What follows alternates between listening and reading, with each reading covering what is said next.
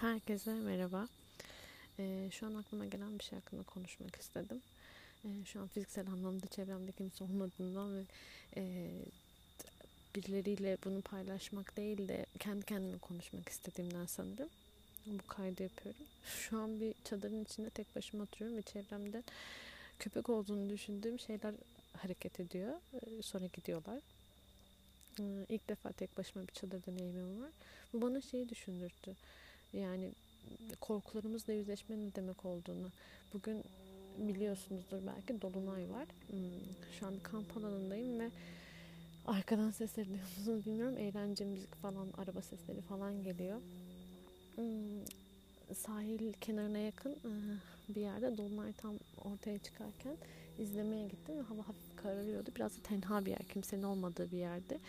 Sonra kadın olduğum aklıma geldi ve e, oradan biraz 5-10 dakika durduktan sonra tekrar kamp alanına geri geldim. İnsanların olduğu yerde oturdum ve aslında bugün için planım çok başkaydı. İşte Dolunay'ın karşısına oturacaktım, saatlerce yazacaktım. Belki podcast'i sakin önüne çekecektim ama olmadı. E, bu da bana e, düşünmeye sevk etti ve birisiyle olan e, bir tartışmam tartışmak da demeyeyim de karşılıklı kalp kırmak mı demek lazım bilmiyorum. Bunun sonucunda birisini kaybetme korkusunu da e, tatdım diyeyim. E, ve e, bunların ikisini birleştirdiğim zaman da hmm, ne kadar e, korkak yetiştirildiğimizi fark ettim.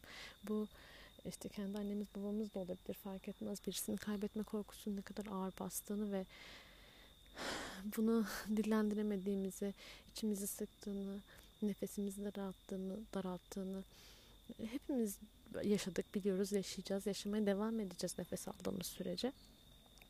Bu korkularımızı neden aşamıyoruz acaba ya da bilmiyorum mesela ben 27 yaşındayım ilk defa kamp tek başıma yaşıyorum ve biraz tenha bir yerdeyim şu an çevremde kimse yok. Neden bu deneyimi daha önce yaşamadım? Karanlıktan korkarken tek başıma bir kadın olduğum için daha çok bunu belki erkekler işte ama yine kadın muhabbeti yapıyor falan diyeceklerdir belki ama e, kadınlar beni anlıyorlar bu konuda ne kadar korkak olduğumuzu maalesef. E, ve o yüzden e, neden mesela korkularımızla yüzleşmiyoruz ya da birilerinin bize zarar vereceği korkusuyla beraber bu işte yabani hayvanlar ya da insanlar fark etmez. Neden korkularımız bizi şekillendiriyor? Neden birini kaybetme korkusuyla beraber kendimizden taviz veriyoruz? Kişiliğimizden taviz veriyoruz? Bilmiyorum belki de çok mu ihtiyacımız var acaba korkularımızla yaşamaya? Bu mu bizi insan yapıyor? Bu da bana şunu düşündürtüyor. Geçenlerde aklıma geldi. Ben bu dönem e, masallarla alakadarım. Biraz masal koleksiyonu yapıp masal okumayı çok sevmeye başladım. Belki de masal terapisi almak istememle de alakalı. Çocuklar üzerine çalışmak için. E, bu e, masalları okudukça aklıma şey geliyor. Annem bana hiç masal okumadı ya da babam. Yani zaten babamın masal okuması düşünülemez çünkü hani ben 90'lar çocuğuyum ve hani çok belki de vardır bilmiyorum ama hani e, küçük bir yerde yaşayıp e, babanız ya da aileniz fark etmez sevgi göstermesi size biraz daha zordur. Ve hani neden masal okumadılar mesela? Neden masal anlatmadılar? Belki anlattılar ben hatırlamıyorum. Belki de günahlarını alıyorumdur bilmiyorum ama masalda acaba bizim korkularımızla yüzleşmemiz gerektiğini mi görmemiz gerekiyordu sisteme boyun eğmemiz için? Benim bu masal tutkum kurtlarla koşan kadınlarla başladı. Oradaki masal arketiplerini öğrendikçe wow yani kırmızı bir ayakkabı nasıl başka şeyleri temsil edebilir ki falan olmuştum. Şimdi başka bir tane masal kitabı okuyorum. Ona da masalları annemiz edip anlatıyor. Bazı ödevler veriyor. 27 yaşında masal okuyor olmak bana biraz tuhaf geliyor açıkçası. Yeniden anlamlandırmaya çalışmak, o yaşadığım yol ayrımlarını, korkuları, hmm, sevinçleri, kendimi bulma çabalarımı bana e, masallar yine öğretmeye başlıyor. Yani o develenmelerim aslında herkes develenmiş ki. Bana bunu kimse söylememiş. Ben sadece farklıyım zannediyormuşum ya da değişik olan benmişim ve kimse bu debelenmeye yaşamamış zannediyormuşum. Halbuki yanılmışım. İnsanlar da debeleniyormuş. Ama bana bunu kimse anlatmamış. Anlatmaya gerek duymamış. Çünkü sisteme bir şekilde boyun eğmemiz gerekiyormuş. Korkularımızla yaşamamız gerekiyormuş ki insanlara baş kaldırmayalım. Bunu siyasal anlamda söylemiyorum sadece. Yani genel anlamda da hani annemiz, babamız, öğretmenimiz, arkadaşımız, bize mobbing uygulayan insanlar, patronumuz, iş arkadaşımız fark etmez. Herkes, sokaktan geçen insan, yerinizi alan birisi bir sürü kişiye ses çıkartmamayı öğrenmişiz. Çünkü toplum tarafından kabullenmemiz gerekiyormuş. Ya da masallarımızda anlatıldığı gibi işte sonsuza kadar mutlu yaşadılar ya da kadının Cinderella'nın bir şey klasik vardır ya işte Prens Cinderella yüzüne bakıp tanımaz ama ayağından tanır. Ne alaka? Hani bu, bu hikayeleri duyduk. Aslında bu hikayelerin arka yüzleri de var. Yani mesela geçen gün dün bir tane hikaye okudum. Kırmızı diye. Ee, yazarını unuttum şu anda. Ee, yabancı Liberman sanırım. Judy Liberman mıydı hatırlayamadım. Ee, o şeyi anlatıyor işte kırmızı başlıklı kızın farklı bir versiyon anlatıyor ve büyük annesi aslında toprak ana Gayi. Ee, hem şamanizmde de e, var olan hem de enerjisel boyutta da var olan toprak ana kavramından bahsediyor. Büyük annenin aslında toprak ana olduğunu, kurdun ona yedirdiği etin toprak ananın eti olduğunu ve e, onun aydınlanmasını yaşadığını, kendini kurtardığını anlatıyor mesela. Bize bu şekilde kimse anlatmadı. Evet tamam bir çocuğa kalkıp da büyük annenin etini yemenin, yemesi anlatılması çok doğru mu? Tabii ki tartışılır. O ayrı bir konu. Ama aslında anlatılan e, bir kadın olarak ya da bir birey olarak erkek kadın fark etmiyor. Ben kadın olduğum için kadınlardan yola çıkarak anlatıyorum. E, farklı olduğumuzu ve bir şeylerin farkına varabilmemiz gerektiğini anlamamız gerekiyor belki de. Bu zaman belki de korkularımızla yüzleşeceğiz. Mesela masalda şey diyor, karanlık bir ormana geliyor, çok korkunç bir orman. Annesi ona diyor ki iki yol çıkacak karşısına. Birisi çiçekli bir yol, bir tanesi de karanlık bir yol. Karanlık bir yoldan gitmen gerekiyor. Sonra kurt geliyor ve onu e, çiçekli yoldan gitmesini söylüyor. Onun çiçek toplayarak gitmesinin daha güzel olacağını söylüyor. Ve karanlık yoldan direkt büyük annesinin evine ulaşıyor kurt. Burada anlattığı şey aslında bizim kendi korkularımızla yüzleşmemiz. Yani mesela hiçbirimiz işimizi sevmiyoruz çoğumuz. Ee, çok maalesef çok az bir azınlık sevdiği işi yapabiliyor şu anda. Ben de o azınlığın içinde değilim mesela ve istediğim bir iş yapmadım. Hala ne olduğunu bilmiyorum şey diyor mesela korkularını yüzleşmek için şu anda o hayalinin peşinden koşman gerekiyor. Ne varsa bırakıp işte korkularını bu şekilde yüzleşirsin ya da mesela birisini kaybetme korkun var. Bunu bırakman gerekiyor diyor. Çünkü korkularını yüzleşmen, kendini tanıman, kendinle birleşebilmen için bir şeyleri bırakman gerekiyor. Kendini tanıman gerekiyor. Bu sanırım sonsuza kadar devam edecekmiş gibi geliyor kendini tanıma evresi.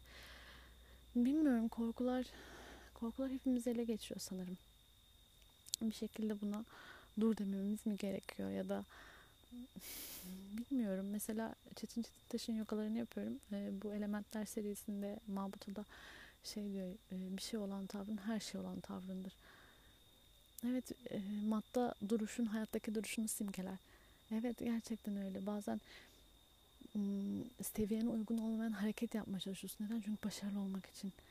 Neden? Çünkü başarısız olmaktan korkuyorsun yine korkma, korkma işte ya bu çok basit bir şey aslında korkmaman gerekiyor.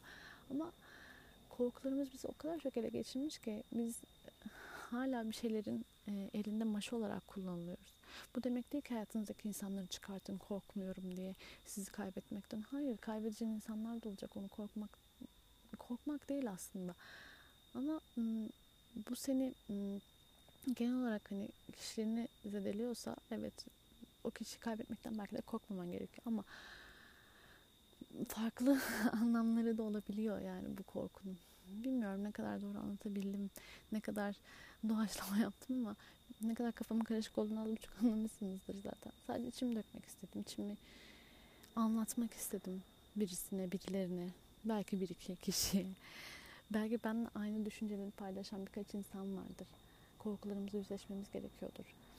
Bu da bizim için bir milattır artık kendimize bakmamız gerekiyordur. içimize dönmemiz gerekiyordur. İnsanları analiz etmek yerine okuduğumuz psikoloji romanlarında benim arkadaşım böyleydi, aa şöyle, Ayşe şöyle, Fatma böyle demek yerine bunu iyi niyetle yapıyoruz tabii ki.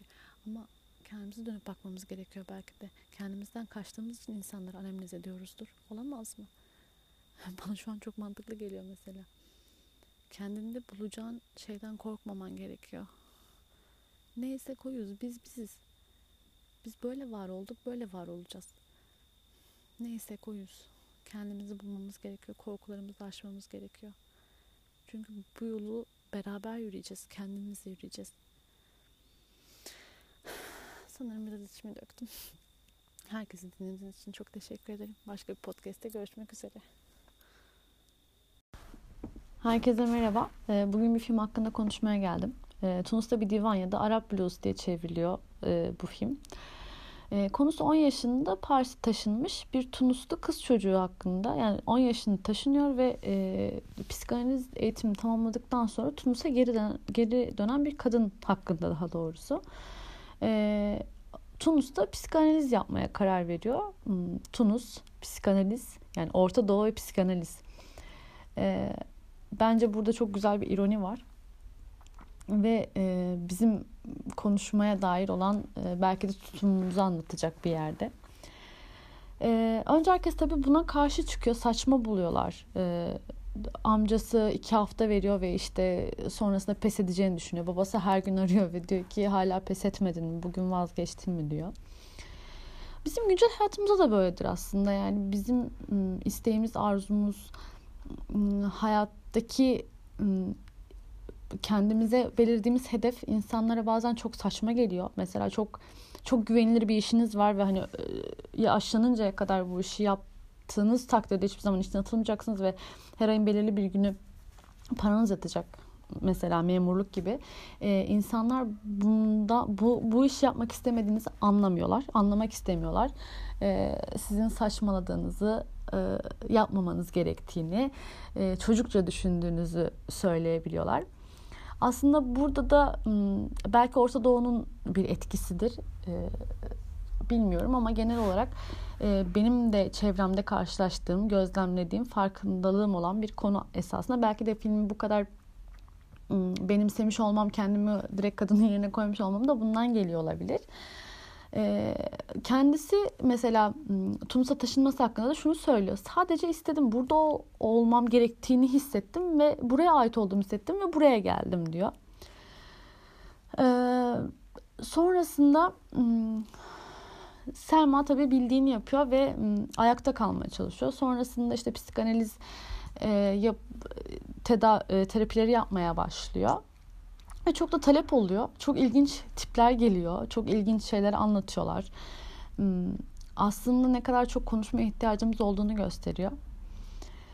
Ee, tahmin ettiğiniz gibi Orta Doğu'da psikanaliz zor. Hatta çok çok zor. Ee, en büyük yaralarımızın en savunma, en savunmasız zamanlarda olduğu e, olduğunu ışık tutan e, psikanaliz ve Freud e, ilginç bir şekilde Orta Doğu'da tekrar baş gösteriyor. Şahsen ben bu aralar Adler e, kuramına daha yatkın olduğum için e, Freud'dan biraz uzaklaştığımı hissediyorum. Ama ekol olarak m, psikanaliz ve Freud e, bambaşka bir bambaşka ufuklar açan e, en azından nedenini anladığım bazı yaraların neden olduğunu anladım. E, bir terapi yöntemi ve bir ekol aslında. Hmm. Film daha yoğun psikolojiye girebilir tabii ki. Yani film biraz yüzeyel kalmış baktığınız zaman. E, psikolojiye çünkü bilirsiniz ki psikanaliz derinlerde olan şeyleri anlatır. E, derindedir acılarımız, derindedir yaralarımız.